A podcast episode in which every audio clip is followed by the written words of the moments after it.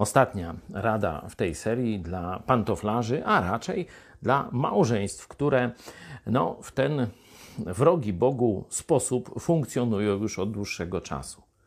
Mówiłem o przebaczeniu, mówiłem o prośbie o pomoc Boga, a potem swojej współmałżonki.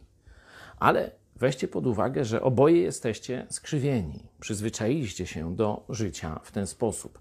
Możecie wiedzieć, jak powinno być, możecie nawet chcieć i planować zmiany.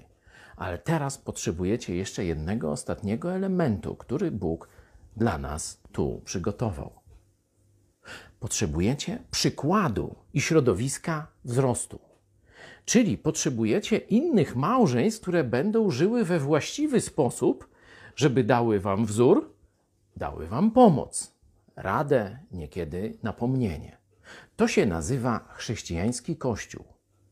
Nie każdy kościół, który nazywa się chrześcijański, jest rzeczywiście biblijny. Nawet wśród kościołów protestanckich jest dużo takich, że porządek w małżeństwie jest odwrócony, a kobiety tam rządzą. Także jeśli chcecie zmienić swoje małżeństwo na wzór chrześcijański, poszukajcie biblijnego kościoła, gdzie właściwie ustawiona jest rola kobiet zarówno w społeczności, jak też i w małżeństwie. Patrząc na inne małżeństwa, przebywając z nimi, będzie Wam dużo, dużo łatwiej. Po prostu jest taka, takie zjawisko, tak zostaliśmy przez Boga stworzeni, że bierzemy udział w społeczności. Dostosowujemy się, uczymy się, podpatrujemy. Po prostu będziecie mieli koło siebie takie wzorce, jakimi, mam nadzieję, chcecie być.